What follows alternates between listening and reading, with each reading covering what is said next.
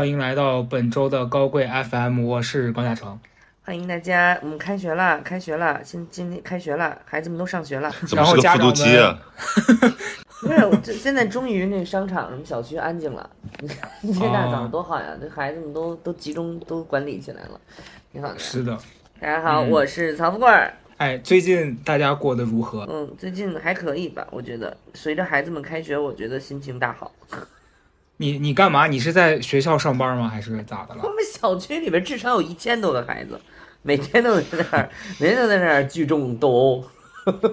你你你们小区是那个巧查理的巧克力工厂吗？完全 小孩都在那儿我现在对都说现在没有小孩儿，不就大家不生小孩了？我觉得完全怀疑，小满大街都是孩子，我们这小区里边大把抓，而且各个年龄段都有，完全怀疑。只有两种可能，嗯一种就是就是谎报数字，一种就是现在那种什么电子婴儿已经完全的推广，他们都买了很多。婴儿。哎，但是我我最近有一个感受是，我不是每天我家住十六楼，但我晚上的时候，因为最近天气比较凉快了，我把那个窗户窗户打开，就想让家里自然的通风。啊。这个时候我就会听到楼下不停的有小孩在那儿尖叫，还有就是嬉闹的时候的那种特别吵的声音，它能传到十六楼来。哎呦，我就在想，我说我小时候我们家住那个平房，呃，也不是平房，我们家是单元楼，但是我们家住一楼。然后那个时候我们天天就是那那帮在那儿吵闹的那些小孩儿，感觉好像那个本能的那种发出噪音是能让我们带来快乐的。但是现在，哦现在我换了一个身份之后，我就觉得哎呦好吵啊！但是我可我可没有，我从小就爱读书，我特安静。小孩儿小家长老说我太内向，特着急。我们还有另外一位嘉宾，然后我们一直他悄悄的在那里，我们猜猜是谁啊？快打在公屏上吧呃！应该是那个叫什么浪味仙。锦锦老师啊，朋友们，哦我们锦老师啊。迎来了锦老师，欢迎锦老师，欢迎欢迎锦老师，欢迎曹宁。Hello Hello Hello Hello，皮皮还特别紧的时候啊，起来录节目。嗯，我为什么皮这么紧，对吧？这要这要怪谁？肯定是曹德胜的锅呀，这有他天天在那儿说你皮紧，就关键最夸张的是，有人已经到我播客的评论区底下催更了，就是喊我景老师，我疯了。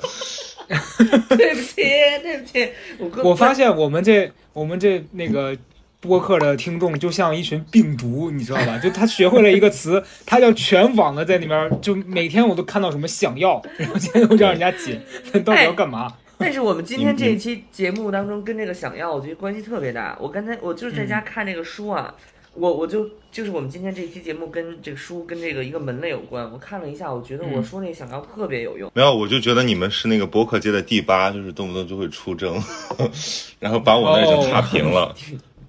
哎没有，是因为上一次跟你录的那一期，现在应该有十万的播放了，然后那个九万九万，快十万了。嗯然后里边嗯有一直在 Q 金老师是 金老师，所以基本上就是现在这个至少有十万次有人听到过说有一个叫金老师的人。是。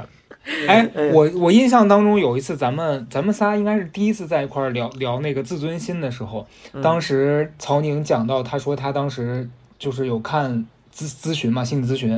然后那时候我还挺诧异的，清楚了，叫心理咨询。你刚才那连读 对。很不妙。不。性咨询，你这车你们什么频道啊？你？我重说，我重说，我说他当时在节目里面讲他去做心理咨询，OK，那个时候我还挺诧异的，因为嗯。我一直以为曹宁曾经在我，这不那倒不是，他曾经在我心里的形象，我觉得他是一个看起来还挺没挺放松没有心的人是吧？不是不是，我我原来以为你是一个挺放松的，然后感觉好像你做你的事情应该感受到的快乐挺多，但后来我发现那就是我幻想中的你，你根本就不是那样。我我需要被放松，对。哎但咱们仨咱们仨第一次见面的时候，我嗯并没有觉得曹宁是一个看到你会特别紧张的人，因为如果是我啊，可能我第一次跟陌生人在一个环境里面需要工作干嘛，我会要么是格外的嗨，要么就是很很紧张，因为那是我不自然的状态。但是我咱们仨第一次录的时候，我感觉你还挺放松的。对，曹宁很成熟，主要是，嗯，没有有没有一种可能，就是因为这个只是我的这个社会外在状态？营业营业状态，我我我我今天我今天早上起来看了一个文章，那个就朋友圈转的那种，就是 MBTI 的，就是我又、嗯。我又再一次脑残的点了进去。但我觉得他说的很对，就是他的一些这个东西的好玩之处就在于，虽然它是归纳出来的类型，但是你因为身边有很多样本嘛，你就往里套。哎，你发现一套一个准儿，一套一个准儿，这个时候你会觉得，哎，这个东西有点意思。对然后我啊，就，对我就比如说我是 E ENFP 嘛，然后我就套了一下我自己，哎，我说其实他讲的很对，比如说他就提出一个点，就是说这些人这类的人，因为比较怎么说长袖善舞，或者说比较 nice，然后但长期以来因为过于的关注外界，呃，讨好外界，所以他其实他的那个自我的会被被压抑，对，就是他会，就是我感受不到自己是不是真正的快乐。对哦，催眠我有很多，对我有很多表面的快乐，可能我也很觉得很 OK，但是可能他其实已经变成自我催眠了。嗯。哎，你讲这个我特别有感受，因为我前两天发生一个这样的事儿，就是我出去工作嘛，然后当天的那个工作场景是要拍摄一个那个 TVC 的广告，然后中间就有一个，就他他是我是主持人，另外几个是那种来这边，可能有的人扮演专家，有的人扮演消费者这样，然。后在一起工作的时候，他又散发出一种情绪，是他拼命的在那边展现他自己，然后我就发现。我在那个环境当中，我会被那种情绪给影响到。但是当我旁边的人展现出那个状态，让我觉得，哎，我很烦，我很无法把他的那个，就是我觉得他的那个状态已经妨碍到我了，所以我那一天整个的状态就非常难受，很痛苦。我就觉得为什么我工作这么多年了，我还是会因为这个磁场导致的情绪不稳定，然后让我自己整个人很混乱。然后我就就那天回来还挺挺失落的，而且那天又是七月十五，就是那天，你看重点，我觉得可能在这儿。那天早上起来你就你就知道你就知道要过节了，你那天早上你就开始做准备了，你就那你有没有反思过，为什么你工作这么多年了，还要看别人的脸色，跟他们一起工作？嗯哎呦，那那这不是那个大环境不好吗？是又开始了现。在也学好也学会了。好，很好，让上道了，很好，上道了。有问题就往大环境上推，你心里就会好很多。所以，我们今天这一期聊的就是关于你的心理的一个问题。这一期啊，非常不简单，因为这一期是我鲜有有的要参与到这个关于一些 我比较三不闻啊，不闻不看不信的这样的一个行业 当中，所以我今天参与之前做了一点点小功课，因为我看我们平常那个很多那个呃那个播客的粉丝，天天就是一大堆的心理问题，不是跟家里打架了，要不然就是要人骗了，要不然就是自己天天那个坐在那个屁股上坐如针毡，在那班儿上坐不住，所以我们就说，哎，那聊一聊这个问题。我就昨天用一天的时间。把这个简单心理他的一套书这一本书看了三分之一，然后然后那个老高说这个东西不是初学者很多人都知道吗？但是我对于我来说，其实我不知道。我看了他这个、嗯这书里面，我觉得有好多对于就是完全不了解这个方面的，我觉得还是挺有意思。而且他给出了好多那种标题，特别像是那种，就像什么什么刚才那个曹宁说的那个什么测试，就是你如果嗯不知道自己有什么问题，或者你长期以来就觉得身上哎呦浑身难受，可以在这样找找。反正我可找着好几个我自己的，但是我觉得我应该是那个瞎瞎对号入座，我觉得我挺好的。嗯我第一次体验非常之差，因为这人加了我的微信上来就说啊，我咨询一个小时是五百块钱，这很像那王阳会的八百米啊哎。呦，然后我当时犹豫了一下，因为在那个时候我没接触这个行业，我会觉得五百块钱很贵。你想，就一个小时，确实啊，一个小时挺贵的500块钱，我的妈呀！那个地方也很诡异，就是整个环境很差。然后这个人在听我讲的时候，全程他就只看着我点头，然后说：“嗯，你真不容易。”嗯，是的。，嗯，然后我我讲了一个小时，他中间没有任何的给我提问，或者是帮我疏导我当时的困扰，嗯然后以至于快结束的时候，他告诉我说啊，还剩五分钟了，你要不要预约下一次？然后我就想说，这一次你啥也没 没没帮我提出来，你就让我下一次再来，咱家这钱也不是大风刮来的呀。你我我我有一个问题，你是怎么能够面对着陌生人讲出你自己的想法呀？在这个人没有就是建立任何的联系的情况下，他只是在那说 yes yes I I know，你你就可以一直讲。反我因为那个阶段的我，反倒是对熟人有一些话我讲不出来，因为我会哦怕我把我的负能量传递给身边的人，让人家压力很大。然然后其次是，我想我没接触过这个心理咨询行业嘛，我想说是不是对方的工作方式就是我要一直说，最后他再可能给我进行一个总结。但是那一次的体验就很差，导致于导致就我那在那之后，我对这个行业有很严重的这个成见。一度冷却，一度冷却。是的，是的。那曹曹老师，曹老师，你有这个相关的经历吗？哎，你你，所以你是什么时候接触的呀，金老师？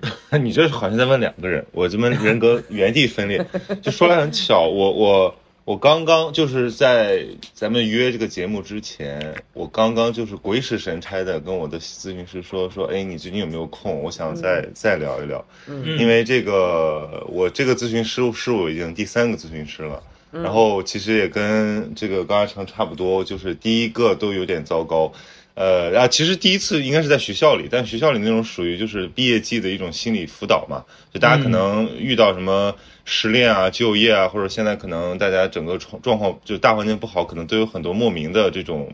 抑郁和这个焦虑。然后我当时其实也有，我觉得天呐，我就每天。什么都不想做，然后我们学校当时有一个每个学生四个四次免费的咨询名额，然后他的那个咨询师其实也是在外面执业的，就是说他是相当于做公益那种感觉，所以我就去去做了两次，哎，觉得特别好。但因为那个时候还是整个人比较阳光向上，所以后面就马上没事儿了，就是就是毕业季就过得特别开心。但是后来我自己去。呃，就是这个商业咨询的时候，有一次那个经历就很很糟糕，就是那个那个对方就是一个像阿姨大妈一样的存在，然后他就是那个八那个倒八字的眉，就是那种会微微皱起，就听就是类似于听一个苦命人的叙述，然后我每次看他那张脸，我都忍不住要，就是我就我就无法无法自然的讲讲出来。所以后面我又经历了一个，就是线上跟他没有见过面，到现在为止我都没有跟他见过面。然后我会，但因为因为当时我第二次咨询，是因为当时工作嘛，就觉得工作很孤独，然后有很多排遣不掉的压力。然后后面第一个不行，呃，那个人在上海可以面对面。后来呢，我回到广州之后，我就想，那我找一个线上试一试。然后那个线上咨询师其实感受就还不错，因为他的声音很好听。经常比如说聊完了，我就要给我妈打个电话。就是突然，它激活了一些我的，呃，回忆和感受。直到现在，这个我就是觉得，呃，很复杂，就感觉好像新阶段有一些这个又没有认识到自己的微妙的情绪，想找一个更高段位的咨询师聊一聊。然后我就找那个 Steve，我那好朋友 Steve 嘛，他不是做心理学的博客，自己也是个咨询师。然后我就说你给我推荐一个吧。然后我开了几个要求，比如说我我想要一个女的。然后我想要一个这个，就是怎么说，稍微年轻和那个亚一点的，就是我不希望是在被一个阿姨倾听，对。然后他，然后 然后他给我推荐了一个咨询师，然后这个咨询师的费用也也更高。我我最早的那个咨询师可能才三百多，三百五还是四百，然后这个就是六百多。然后我就觉得说算了，反正我也比以前有钱了，我就我就去试一下吧。然后后来我发现，就是咨询根本不是我们想的那样，就是他给你指出一些什么，呃，方法或者说灵丹妙药，其实就是你在那儿喋喋不休。就是我每次感觉好像我在给他做一个有主题演讲，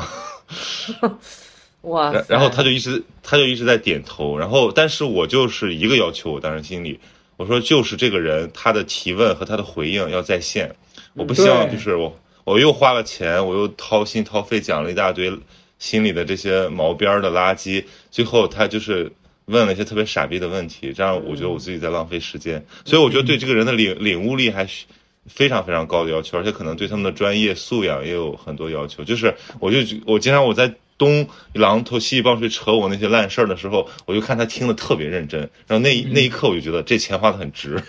因为你跟你的朋友讲，他们绝他们绝逼不会听这么认真，他们肯定就玩手机了。因为我觉得区别在于，这个就是你花钱去听，让你花钱付的这个费用，就是让他用心听你说话。那那对于他来说，我想知道，对于这个工作来讲，他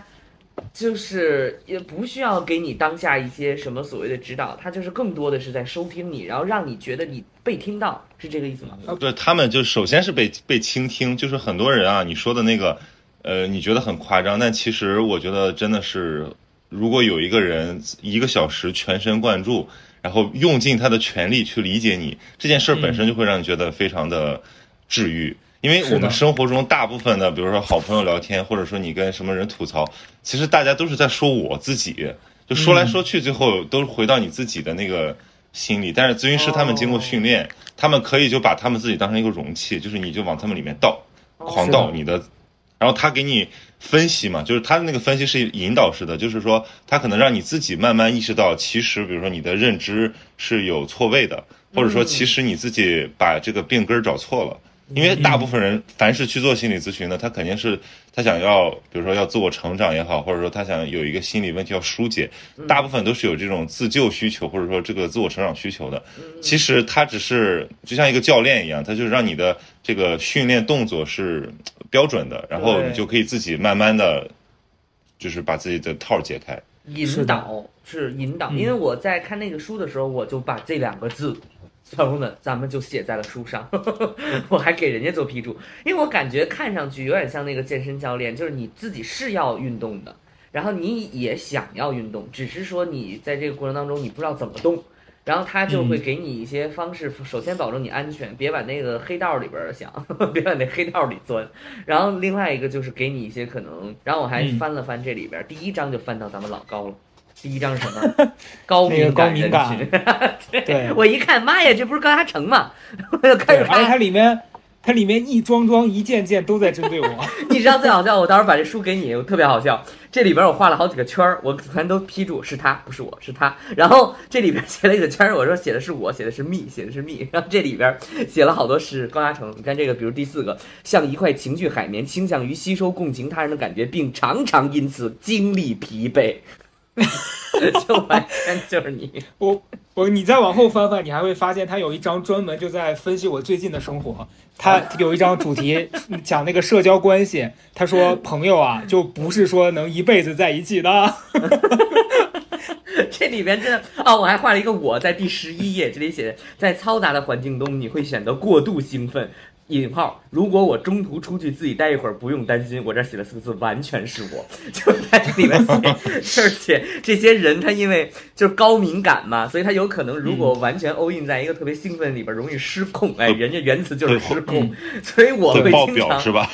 对，会经常失控。对，所以我经常就是大家热闹的时候，我就出去了。你看我找不着了，我就在那降温。原来这个东西是证明我是高敏感哇！我无师自通哎，我能自己去。降温，所以我觉得是是，我觉得这里边好多能找到对号入座，挺有意思。前几天那个曹德胜有一天给我发消息说他最近好像说状态还是什么不太对，然后那天我其实回他我说你应该去体验一次心理咨询。你说你说，我觉得他去做他去做心理咨询，然后把这个过程录下来，应该是一个特别好的综艺。是的，但是我说那状态不对，不是我那状态不对，我觉得是是。缺钱花，大环境不好了。对，经济状态不对，没有，有，但是我又我又忘了是什么了。你说的是，我又忘了是什么。那天我因为什么事儿啊？你看，我想不起来了，因为什么事儿？就是所以你你你这个问题是啥呢？你高敏感，但你极度不稳定，他记性又差，这样就 就可以疏解掉。哎，我现在就特别。嗯，我特别羡慕那些记性记性差的人，就是他们可以把他们的那些垃圾都排泄出去。但我跟你说啊，就你讲记性差，我也有有一点，就我的记性也不好。就我有一个模式，是我跟谁关系不好了之后，我会希望这段关系在我的人生当中彻底消失。哦，就对，举个例子啊，比如说我原来上初中高中的时候，然后你比如说有一些朋友，你会发现他。隔了几年不联系了，你像一般人他都会觉得说，那那这就是留着呗，万一以后还有联系呢？但是我在那个阶段，我就会自己去做一个判断，就是我说这个人，比如说超过一年半我们不联系了，或者是我俩原来很好，尤其是原来很好，然后到现在变得不好了，我会觉得那这关系我就不要了，就我不太接受我在这个关系里面是处于被对处于被动的，且我们俩这个。我有一种被抛弃的感觉，所以这是我我这个动机的初衷。然后到现在，我就变成了我在很多人际关系里面，如果我们俩的关系发生了很明显的裂痕，就一般人可能人家关系产生裂痕，人家想是怎么用那个工具把它给粘好。但我对我的想法就是，既然裂了，那不如就让它变成沟。摔碎。嗯，对。但是我觉得这个还是很符合你的性格呀，你的性格就是。是。要要要极致，也不是要极致，就是说不没有中间地带嘛，对吧？没有中间地带。对，但其实这个让我很很不快乐，就是怎么怎么说呢？就是你刚刚讲到说这个记性差的这点，我就是发现，因为我对很多关系我有这种分离的这个要求，就导致于很多不好的体验我记不住，但相对的是那那部分快乐的东西我也忘了，所以我经常别人跟我说一个什么什么事儿的时候，我就说，哎，有吗？我怎么不记得？但是你可能在这个保护机制非常非常的那个切合。我昨天晚上就是突然听到自己对自己说：“你这就是保护机制。” 你知道为什么？你知道为什么？我我我完全有感受，就是我我昨天看了一部，但是我的思路非常的清奇啊，咱们大家捋一下，你就知道我这个可能非常嗯咨询难度非常的大。我昨天看了一部电影，叫做《燃烧女子的画像》，讲讲是纯纯女之恋，哎呦，太感人了，太感人了！我当时在豆瓣上写的是“天下如此好女，可惜男人要娶妻”这样一个惊世骇俗的什么东西啊？你没看过那电影是不是？你没看过那电影？没有。燃烧女子画像，曹宁，你看过吗？没有，听说过。哇，非常美，那个电影拍的，就讲的就是，呃，就是十几世纪吧，我也没历史不太好，欧欧欧洲呃法国的嘛。然后有一个工那个画师，画师要给一个女女孩一个 lady 画像，然后这个 lady 就是她姐姐跳崖了，因为她 lady 她拒绝就拒绝结婚，然后这个这这 lady 她也不想结婚。后来这俩人就是他在画画的过程当中擦出了纯女之爱火花，然后然后呢，我就特感动，我整个人特别感动。然后我就他那个电影最后就是两个人，由于就是这种封建制度，他那个女孩必须得嫁人，然后他们两个有阶层、性别，然后哎身份，哎呀重重沟壑，但是依然就是他们有有这个情感，最后应该算是说就是一个一个美好的记忆。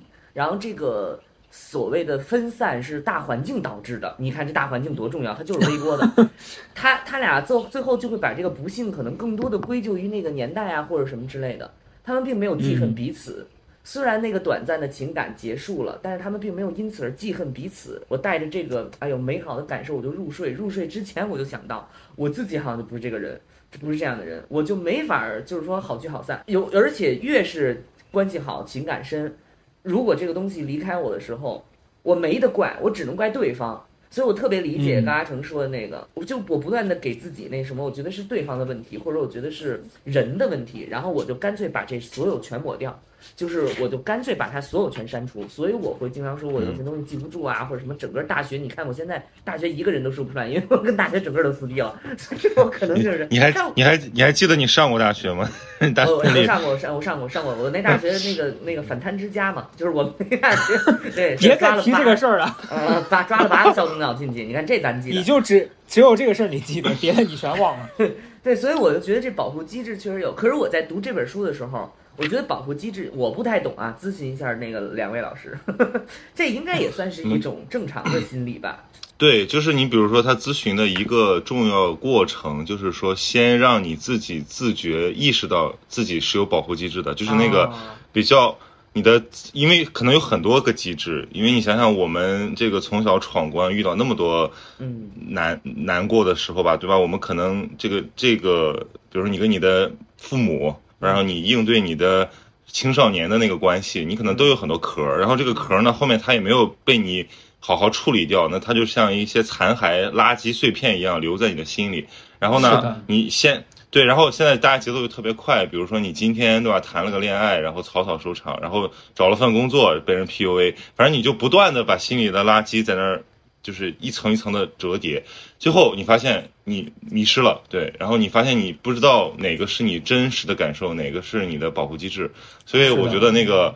那个咨询师他做了一个工作，就很像是这个，就是一个一个什么垃圾清扫员，或者说一个收纳师吧，对吧？我们说好听点，就是他给你给他给你整理，对。他就是让你看清楚，说你看你这么想，可能是因为这样。他不是告诉你的，是让你自己意识到的。然后你其实你就可以选择了，你就说好吧，我不要，比如说我我我家里东西太多，像一个仓库一样，我就开始扔，断舍离。最后我发现啊，就是干干净净的我最舒服，或者说我就是这个风我最舒服，那我们就把它留下来，然后成为一个稳定的一个一个人格的部分。所以我觉得这个过程其实可能就很漫长。所以我觉得很多咨询师心理咨询它，呃，难就难在很多时候他的那个认知。的成本很高，就是比如说你可能至少得做个三个月左右吧，我觉得才能有可能把到这个门儿。如果你太少了，人家还没有把你的这个家里的垃圾给你收纳清楚，然后你又说把人给给我赶出去，我 付付他那么多钱让他听我的这个心事，我到底在干嘛？对，对，我觉得刚曹宁讲的有一点我是非常认可的，是我在大概前年的时候，然后当时通过也是朋友介绍认识了一个那个 life coach，他就是其实针对企业方面的，就有他有点像咨询师，但他跟咨询师又不太一样。然后那个时候我记得有一次我在跟他聊我当时的苦恼，我就说。呃，真的，我发现就是你咨询的那个过程，你很多话是无意识讲出来的，但是确实是这个无意识的话会让他抓到你的问题所在。我当时跟他聊，我我其实当时想表现的就是很洒脱，说啊，我现在根本不在意很多事情。然后当时举的例子是说，我说像那个有一些人经常，比如说他他过年过节会收到什么品牌给他寄那个礼物，然后他发了一个朋友圈，然后觉得啊，我现在好像就是很多人关注我。我说我我原来看到这种我会觉得他在炫耀，但现在我觉得无所谓。然后我的那个 coach 就看着我说：“那你为什么会跟我讲这个事儿呢？” 然后后来我就突然发现啊，我在意，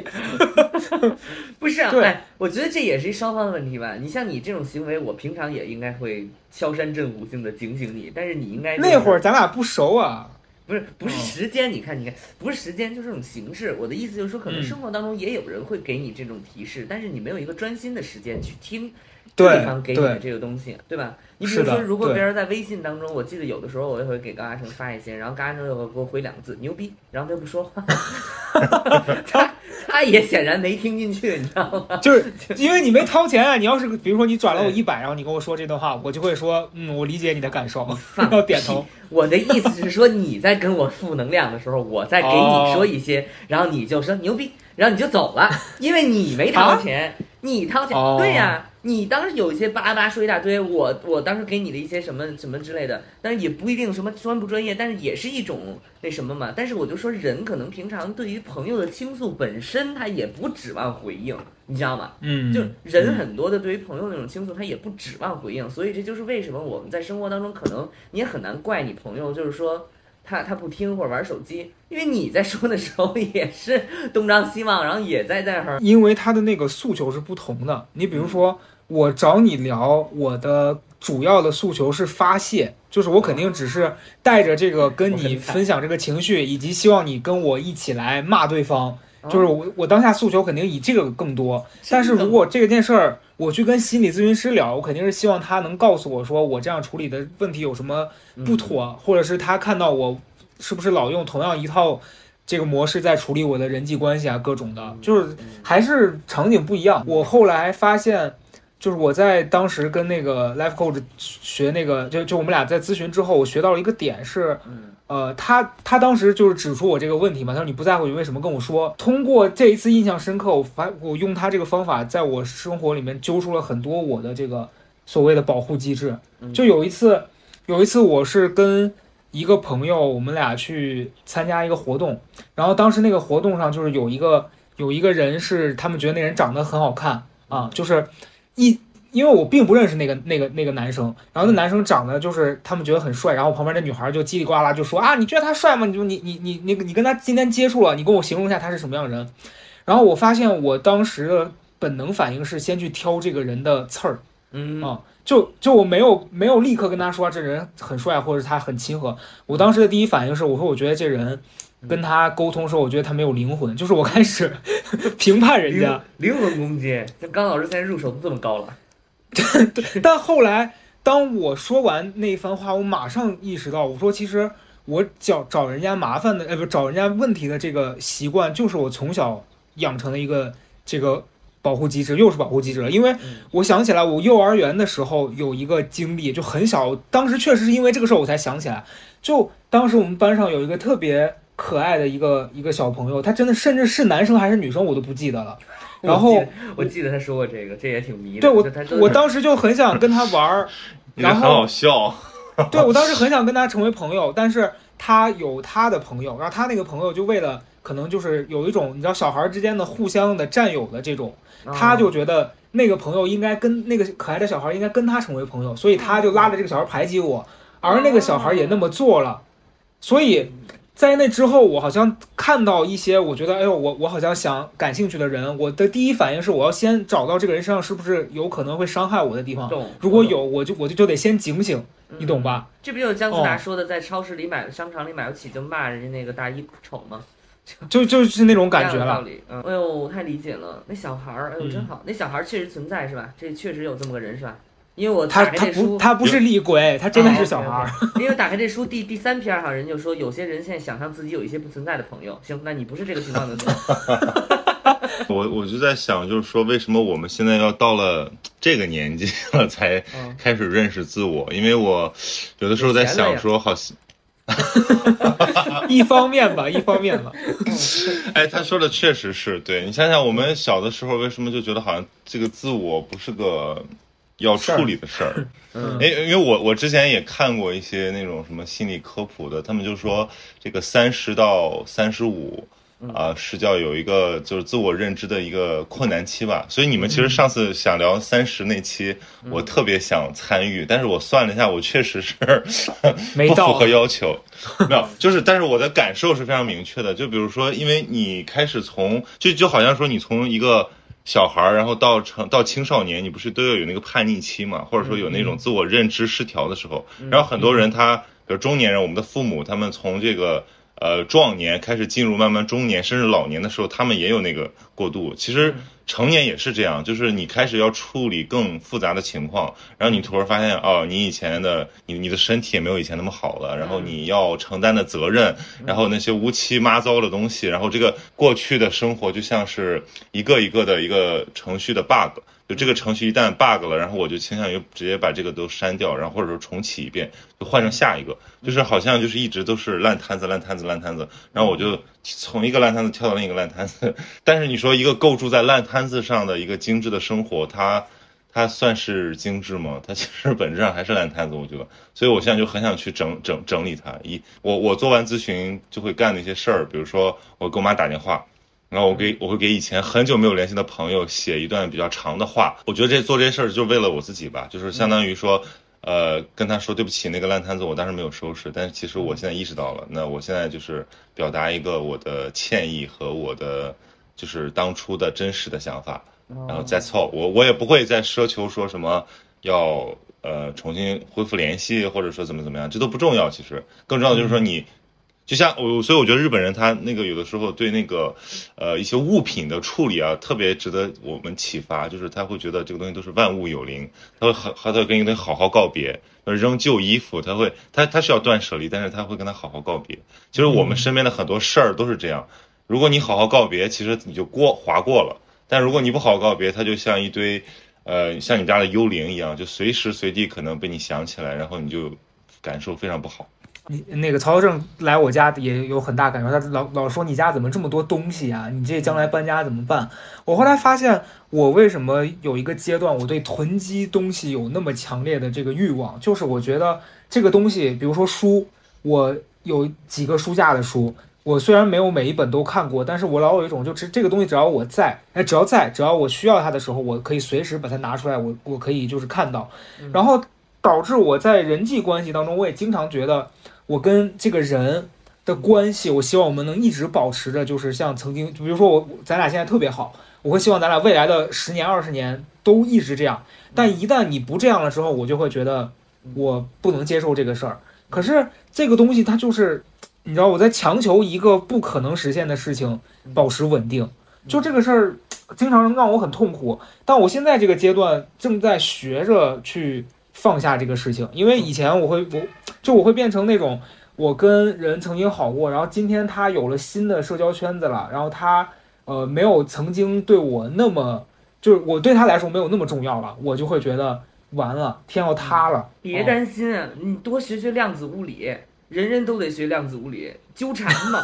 你俩只要纠缠上了，无论我离多远，你俩都能缠上。就 而且人的对，而且人的关系，我我其实非常理解你。我是说真的，反正我也不收钱，我非常理解你。就是我觉得是是，我后来我后来理解，就这种事情可能就是关系是流动的吧，就是那个关系对，跟搓麻一样，对吧？就就这个这些人，反正就这些人，反正都在这儿。然后夸夸搓麻，只要没人抽老千，就不会少一张牌。所以只要 就是就大家起码都会还是会遇见的，非常理解你。但是像你这问题，嗯人家那个专业人士怎么给你支撑啊？我这是通过物理学给你 讲讲解。哎你你我我觉得你比较神奇的是你我，因为我可以跟大家说，就曹胜自己是很很反很多就是这个学派的，比如说心理学，他就没有那么的感兴趣，他老觉得我我感我我感觉他他的嗯出路可能就是自己以后创立一个学派。不是他可你说你说你说你说，我说，就是你对很多事情的理解，让我觉得你你挺厉害的。就是你刚刚讲的那个关系流动什么，其实心理学很多部分他提到的就是你刚讲的这些，哦只是他可能用了一些比较自己的那个学派的说法。哦我我是这样子，就是我去年的时候，我不是咱俩认真的聊过一次嘛？我说我未来一段时间想学习，但是我又不知道我想干嘛。你比如说之前可能。大家对我的期待，或者说我以前对自己的期待，就是很多人会说你你应该继续去写书，你应该就是成为一个很牛逼的作家。嗯但后来我发现，就有一点过于完美主义了。我老觉得，如果我写出来那个东西让我自己无法满意，我就不太想拿出来给别人看。就这其实是个不太好的心态。呃，然后那时候我就跟跟你讲，我说有点想去学心理学嘛，但后来咱俩就还在街上大街上讨论。你说，你看你这要投入多少时间，还要花钱，然后你你这学几年出来，你怎么怎么，你就是没到时候年纪多大多大了？我可没有，你怎么脑补自己？就你是不是你自己说的话？我可没，我的意思是说，你要想考证的话没有必要，但是你要想学东西，我支持。我什么时候说是没有哦年龄什么的？你看，哎，他他因为给自己洗脑，哎，不是不是因为当时当时我跟你说我要考研，然后你你跟我说哦你这考研就要花好几年的时间。考研然后出将来，嗯，对对对，他建议我出国，他说因为出国更快，对，对 看这个人多功利。不是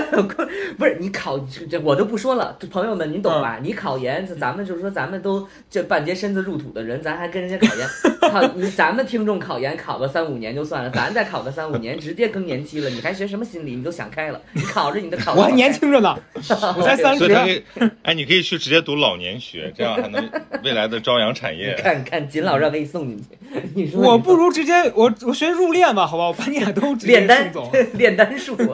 学炼丹术，最后练自个儿。你说你说，对，就所所以所以那个时候，我当时也经经历了一番的这个挣扎，因为那个阶段咱们接了一次那个简单心理的推广，你记得吧？啊哦，记得就是让大家去做那个咨询体验嘛。记得，然后当时那一次咱们这个推广赚的钱呀，我全都还回去了，因为我报了他们的课，哎呦啊，然后他因为他每周还有作业嗯啊，嗯，然后就就每周在花时间上那个课，然后还要写作业，然后等着人家给我回回应，然后如果他给我评论了我那个是优秀作业，我还会觉得说，哎呦，看看我看看我多厉害，挺好的，我觉得就有这个活动挺好的，我觉得这个都都完全可以，就是弄成这种小课。我最近也挺想学，但我想学社会学。有谁是学社会学的？那个东方老师，东方老师又是谁？他东方一期你给他起了仨名字，哎，咱们就是搞这个三位一体啊，我都是我，都是我。太好笑了。，不哎，我先说高阿成他刚才讲那个，其实我很很有共鸣，就是我觉得，嗯因为比如说十来岁的时候啊，你觉得人生迷茫，你就可以去寻医问药，然后咨询你的偶像或者你的导师或者你更成熟的人的意见。但是到了咱们这个年纪呢，就是因为我们也不会相信那些鸡汤和成功学了，对吧？那些傻逼都已经被我们淘汰出去了。但是呢，我们又好像很难接受那种中年式的，就是说，呃，类似于什么一切都是最好的安排。然后最好笑的是我，我我我聊聊过好几个那种中年人，我最后点开他们的头像，他们的头像都是人淡如菊，啊，就是。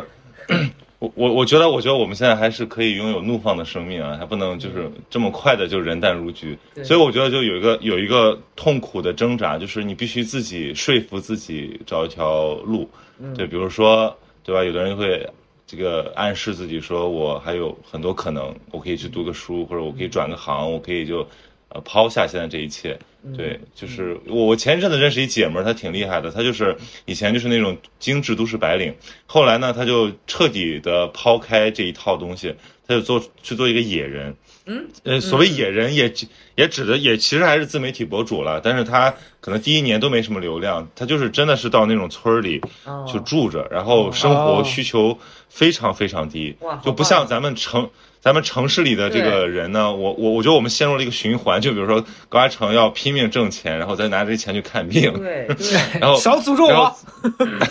就就有有的时候我我我也经常在想，我说就是说那帮挣那么多钱的人，还要拿这个钱去去去消业障，还要去疗愈自己，还不如就是说你需求低一点。反正我发现那姐们儿就是特别厉害，而且她因为她是三十多才出去的嘛，她三十之前压抑的太厉害了，就导致他后面这个反弹和这个矫正也非常厉害。就他现在都不不去城里了。就上次我们在那个一个活动认识，他当时在贵州已经住了一年了。我说你现在要去哪儿？他说我下一站是新疆，我再待个一年。然后就是就全跑这种就是完全非城烟的地方，呃，就是比较没有城市化的地方，就不是说你在那边就可以安家，他就一直融入当地。比如说他是那种跟邻桌大哥喝个酒，他就能跟人晚上回家住住人家客房那种，就是特别特别的江湖侠气那种。好，所以我觉得那他那气质立马就不一样了，就给人一种在发光的发光的感觉。对活着了，对然后我就然后我就在想说，咱咱们城里这种。就我们被套在一个循环上，其实是，嗯然后我们就是有的时候我们害怕的不是说我们自己不行，而是说我们害怕离开这个循环，我们是不是还能习惯？对，就比如说，如果有一天也让我们搬到一些什么呃一直想去的一些地方，我们能不能忍受就是没有办法随时跟朋友聚会啊，或者说没有新鲜事儿，没有热闹的场合？对，我天天想着进村儿，我天天想进山，嘎那你都想了多少年了？我没想多少年，我每个半个月就去一趟，我至少半个月去，我最漫长半个月去一趟，如果短的话一周去一趟。一一里面不是有一个剧情嘛，就是那个妈妈。嗯，叫叫米米还是什么？就她不是做做佛事嘛，她每周都去，然后但她发现就是她她灵魂太空洞了，她发现她说怎么我每天说的话都是一样的，哦，然后他最后就选择要常住一段时间。哦，嗯，对，我觉得他那个症状已经出现在很多现在都市人身上了，就是。比如说比如说我们身边的某个朋友啊，就不点名了，就是他约大家见面，嗯，呃，就是他每次说的东西都是一样的，然后我们身边的朋友都已经意识到这个问题了，所以会导致我们就渐渐离他越渐行渐远，因为我们不想成为他的复读机 的听众。嗯，但是我，但我我我又会生出一丝悲悯，我就觉得他很可怜，就是说，哎，如果连我们这些老朋友都不听他唠叨了，那他是不是要去给新朋友唠叨？后来发现又把人吓跑，等等等等。对你真的过度思考。你介绍给高嘉诚，这个人永远不会变，高嘉诚不想人离开他，他俩非常合适。然后就这个人永远都是一套，然后高嘉诚十年二十年，然后就再也不会见对对对第二次。后来我去了解很多人学心理学这个专业的，他们都会有一个特别激烈的这个表达，说：“哎呦，学这干嘛？不，这专业不赚钱，你懂吧？”然后当时我就会升起一种这个反逆反的心理，我会觉得说，为什么你们好像觉得学一个东西，它的最终目标就一定是要挣钱？然后你跟他说，我到这个阶段，我想要这个升级一下自己的这个认知，然后想要去提升一下自己的时候，他也他也会会问你说，那你提升这个有什么用啊？将来是为了赚钱嘛？然后我就觉得被框的好像很死，就是你说你们发现，就是他代表了好像现在这个世界上很大的一部分人，就是他用金钱的这个收入的标准去判断人是不是成功的，以及这个人的精神世界是不是富足。好像他觉得我必须有了足够的钱，我才可以去聊这些东西。以这个视角看世界的时候，我发现我周围凡是满足了那个经济物质这个富足的条件的人，他过得也很不快乐。就那帮人每天有很多很不幸福的苦恼，就是他有了钱了，他不用为了他的衣食住行而担忧的时候，他就会去给自己生活制造很多的麻烦。之前的我的情绪的问题也来自于我对自己的生活不满意，然后具体你说哪点不满意，我就老觉得好像我有一个更优的选择，但我却选了一个好像没那么好的。我觉得你这说的其实反过来就印证了，说明你已经找到一条道路了呀。你其实我觉得你可以读个心理学，而且你可以就继续把写作和什么做播客当，然后传播这个呃自我探索当成你的下一个置业，这不挺好的吗？哎，真的可以，因为因为那个我是学了这之后，我不是看那个欧文亚龙的书嘛，他就是所哎，有的这我特别喜欢，我特别喜欢欧文亚龙，就是一个痛苦的灵魂，然后在这个又做了一辈子这种自我探索的事儿。嗯，就对我觉得他比他比很多那种宗教性的东西要更让我信服。嗯是的，因因为因为他那个，我当时看他那本书是那个诊疗以上的谎言，然后我发现就是一切都很奇妙，你知道吧？当当你把所有的事儿联系在一起之后，你发现好像是老天爷在给你安排了一条这样的路。我最开始买这本书是好几年前，就那时候我还压根儿没接触这个心理学任何方面的东西。然后我记得有一次应该是看博邦尼分享他的书单，我看到这本书我就好奇，我就买了。买回来我根本就没看，然后是直到去年的时候我才把这本书看了。然后看完之后我就觉得，你知道有一种天呐，我怎么才看到这个书的那个感觉？就他那那个是一个小说，因为欧亚龙是一个。很厉害的咨询师，但是他写作又又很很牛逼。他把自己的很多那个咨询的经历啊，包括他对一些事情的这个理解，他就创作成小说。但他那个小说写的又很好。然后他那本书大概讲的就是很多咨询师，他一方面有一个身份是帮别人解决问题，但他回到自己的生活当中，他自己的生活又又一摊烂糟事儿。这百度也够讨厌的，给人欧文亚龙最后一句写的这句话特别贱，写的是。当世仅存的国际精神医学大师，就好像是某种神奇物种一样，哥们仅存。因为他他年纪好像挺大的了，那也不能用，也没有，也也也在在世吧，没有叫仅存在世，就感觉说这人死了，这个东西就绝种了一样。对，仅存的一只大熊猫。不是，你知道我呢，就是我发现束缚我赚大钱的。嗯，就是我我我受到的教育，现在都要。我们我们干不了什么，我们就是一帮没有工作的。接着向上期，我们就是一帮没有工作的人，在想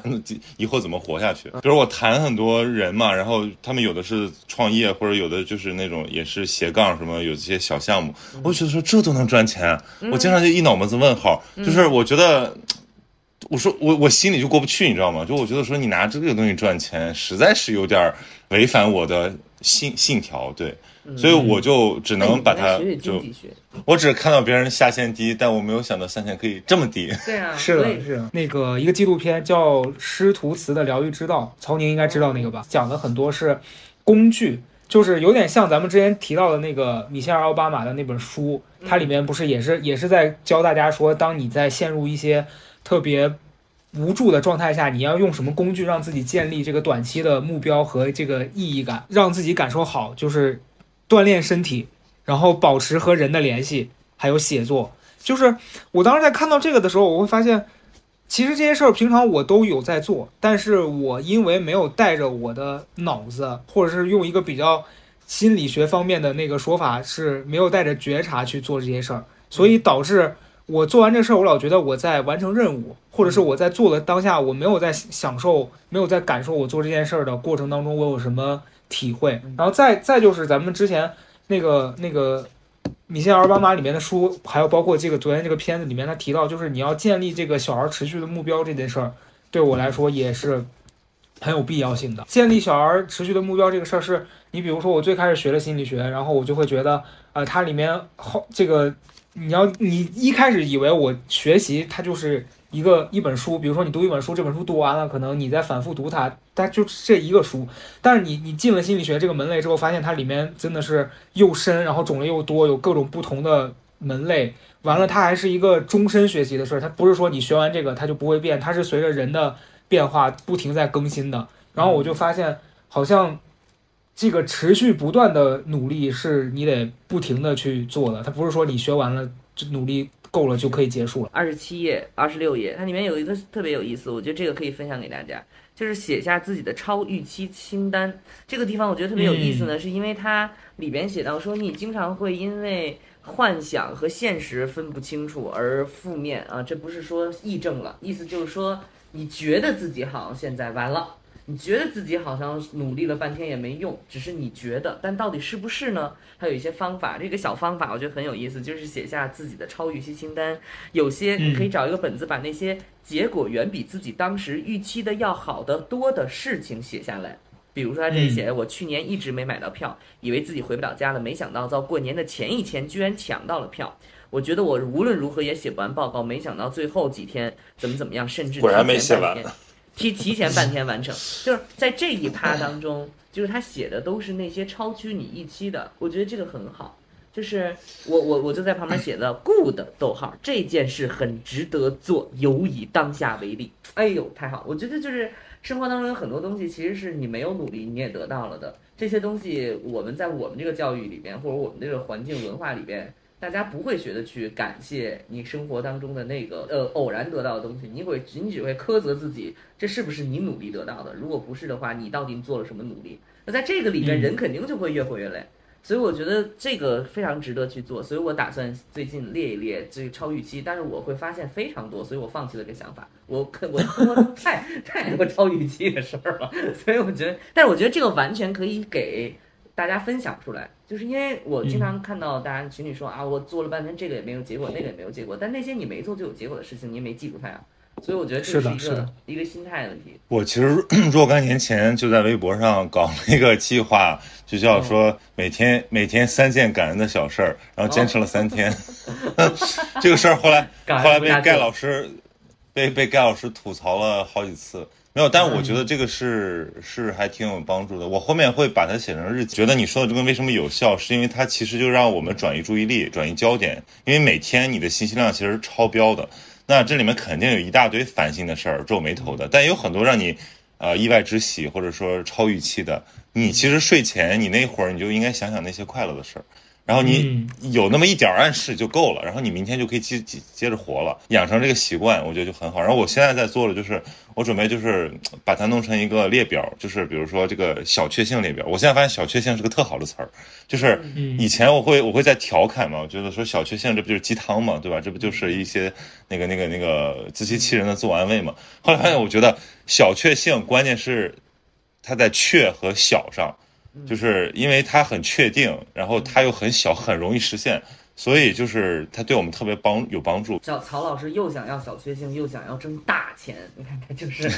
他他就有有有没有有没有一个可能是我靠小确幸挣了大钱？很有可哎能，很有可能，就，因为说不定说不定最后这个大钱把他送进了大牢。我觉得这本书就是给了很多这个点。刚才有一个东西一晃而过，在我脑子里。你刚没你你还没说这本书叫什么名字？它是啊那个简这本书。叫做《向内看见》，向内看见嘛，朋友们，对吧？你你眼睛天天盯别人这块儿，他他他有什么缺点，他有什么优点，你多看看自己。上来就这本书，我觉得思路上还是很清晰，特别适合就不了解的。我一上来我就懂了，我一看它飞页儿、我就懂了，爱上爱自己才是最重要的。开心再一次跟这个简单心理合作。嗯，开心开心我。要向大家推荐这半年来我学习的这个心理咨询的入门课程，也就是简单心理的这个嗯 Uni C 的课程。Seed 呢，就是这个种子，嗯哎，帮你长成一棵参天大树。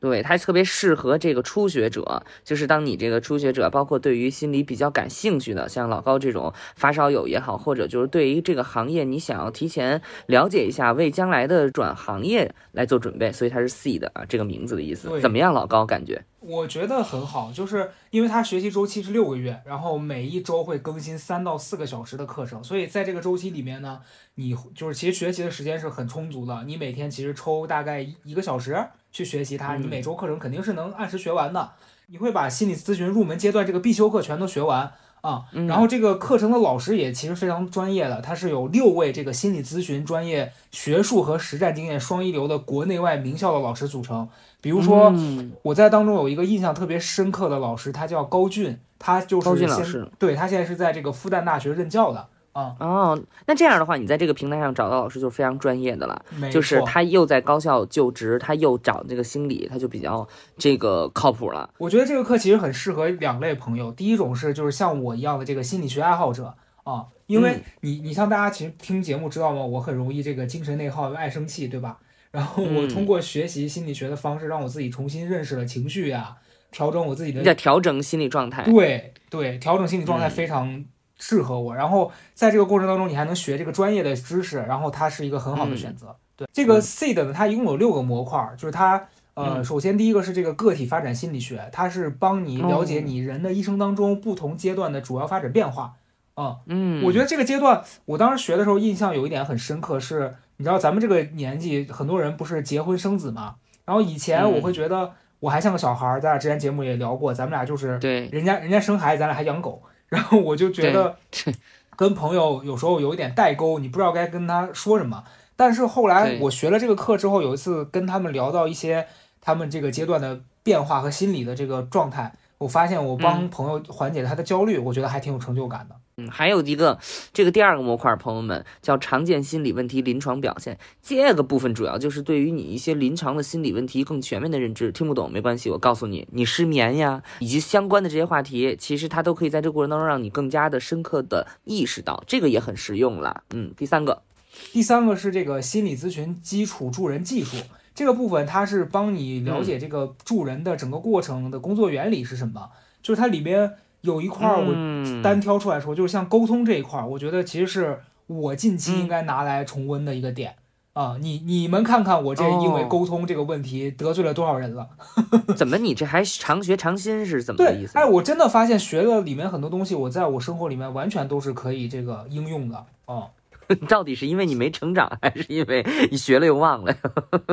我觉得是因为啊，我们要不停的学习，不停的成长。哎，是对，因为你这习惯不是一天两天养成的，你要学习一个正确的方法，也不是一天两天能够记下来的。没错，你你肌肉情感都有记忆了。是的，就是你像前面三个这个模块，可能你你即便不当咨询师，你在生活里面应用是已经很足够的。但是如果说你要成为一个咨询师，你其实是需要花时间去专注学习很多必修课的。它还有三另对它还有另外三个模块是这个心理咨询概论。它是帮你梳理这个行业，它从哪来呀？它现在发展怎么样？然后它未来会如何发展？这样。嗯，心理咨询师成长之路，这是他那个第二个必修课。对，这个专业一块的心理咨询师成长之路，主要是帮你判断你是否适合成为心理咨询师。现在有好多，哎呦，觉得自己可以来，你先去了解一下，看看你适不适合，并且呢，帮你规划一下自个儿的职业发展。对。那么第三一个，咱们就是说我的一个盲点了，伦理与法律。这个伦理与法律呢，就是上一期我们在呃，就我们在节目里面聊到了嘛，就是他有一些，嗯，我们在节目里面提到过，就是这个咨询师他有很多要注意的。这个道德伦理方面的这个守则，还有一些法律，它是能够帮助你认识到你的工作在哪些这个原则之上的。所以你学习的这部分，它能帮你深刻的掌握这个伦理规范，还有法律底线。学完这章，你也知道，就这个市面上有哪些的这个服务是明显不靠谱、不符合这些伦理的。嗯。对对对，所谓这个伦理，其实就是这个行业的所谓的边界呀，或者是这个你要去了解一下。没错，这是一大类人啊，就是相当于对这行业比较感兴趣。第第二种就是对于这些想成为心理咨询师比较感兴趣的人，然后但是没有学过相关的专业的心理学的，然后没有受过相相关的受训经历的，那么这些还没有办法判断自己适不适合走上这条道路，朋友就是咱们这个比较适合的第二类朋友了。对。那就是去年的老高啊，对呀，对，哎，你看咱俩这默契，我我因为去年我跟那个曹富贵认真的聊过，我说我当时真的想脱产去考研，就是手上手上的这些工作我全都不干了，包括这播客咱不做了，嗯，对，当时 这曹富贵拦住了我说你别发疯，对，这三四万个人等着盯呢，你要是这个 事乱套了，对我我当时就是其实就在那个节骨眼，我当时发现了这个 seed 的课，然后我当时想了想，我说你看这个课它。就半年的周期嘛，如果我坚持下来了，肯定我会通过这半年更加确信说我要不要走这条路。是，对，所以在这半年里面，其实通过这个课，我当时的很多困惑也得到了解答。比如，比如说这个怎么评估自己的这个从业动机？嗯啊，在转行的这个各个阶段，我会遇到哪些困难？嗯啊，还有包括就是要成为一名合格的咨询师，他要付出多少的钱，还有精力，大家肯定很关心。还有这行业将来怎么发展，这些问题课程里边都给讲了啊。对他，他就是解答都很清楚，他有一个模块专门来解答这这部分的这个疑惑。嗯，然后我觉得你学完之后，你会能更加确定说这个心理咨询师是不是一个适合你的职业。嗯，然后如果你是学完，甚至觉得你要终身投到这个事业里头，嗯，他简单心理还有这个 SEED 之后的进阶学习规划。对这个项目，它是以这个职业为最终培训目的的，所以说。它这个 seed 的课程是转行迷茫期帮你稳定下来的第一步，是非常重要且有利的一步。seed 课程后续呢，它还有这个实习督导的进阶培训，还有中高阶的课程。嗯，大家肯定知道，这个心理咨询师他最难的就是他这个职业初期啊，所以简单心理这个平台会给到专业的扶持。嗯，毕业的学员经过平台面试考核是可以入驻平台的。嗯嗯，然后还有一些上课的这些细节，我觉得可以跟大家分享。一个是这个课程配有专业的助教。他每周会解锁新课程，而且有课后作业，还有这个助教老师会一对一的批改你的作业。嗯，然后每个班每个班都有班级群，你还会遇到很多和你有共同目标的志同道合的这些小伙伴。有然后这个这个群每周会有一次直播答疑解惑，确保能给到学员更贴心的学习体验，还有这个实现咱们这个学习效率。对，最后最重要的就是，如果大家对心理学、对心理咨询感兴趣，关注公众号“简单心理 UNI”，直接在这个对话框里面发送“高贵”。咱们专属的福利是三千一百二。嗯，这一期开课的时间是九月十七号，你也可以在这个 show notes 或者是评论区里面了解更多的课程内容。期待能跟你成为咱们这个互联网的同学。咪咪哟，咪咪哟。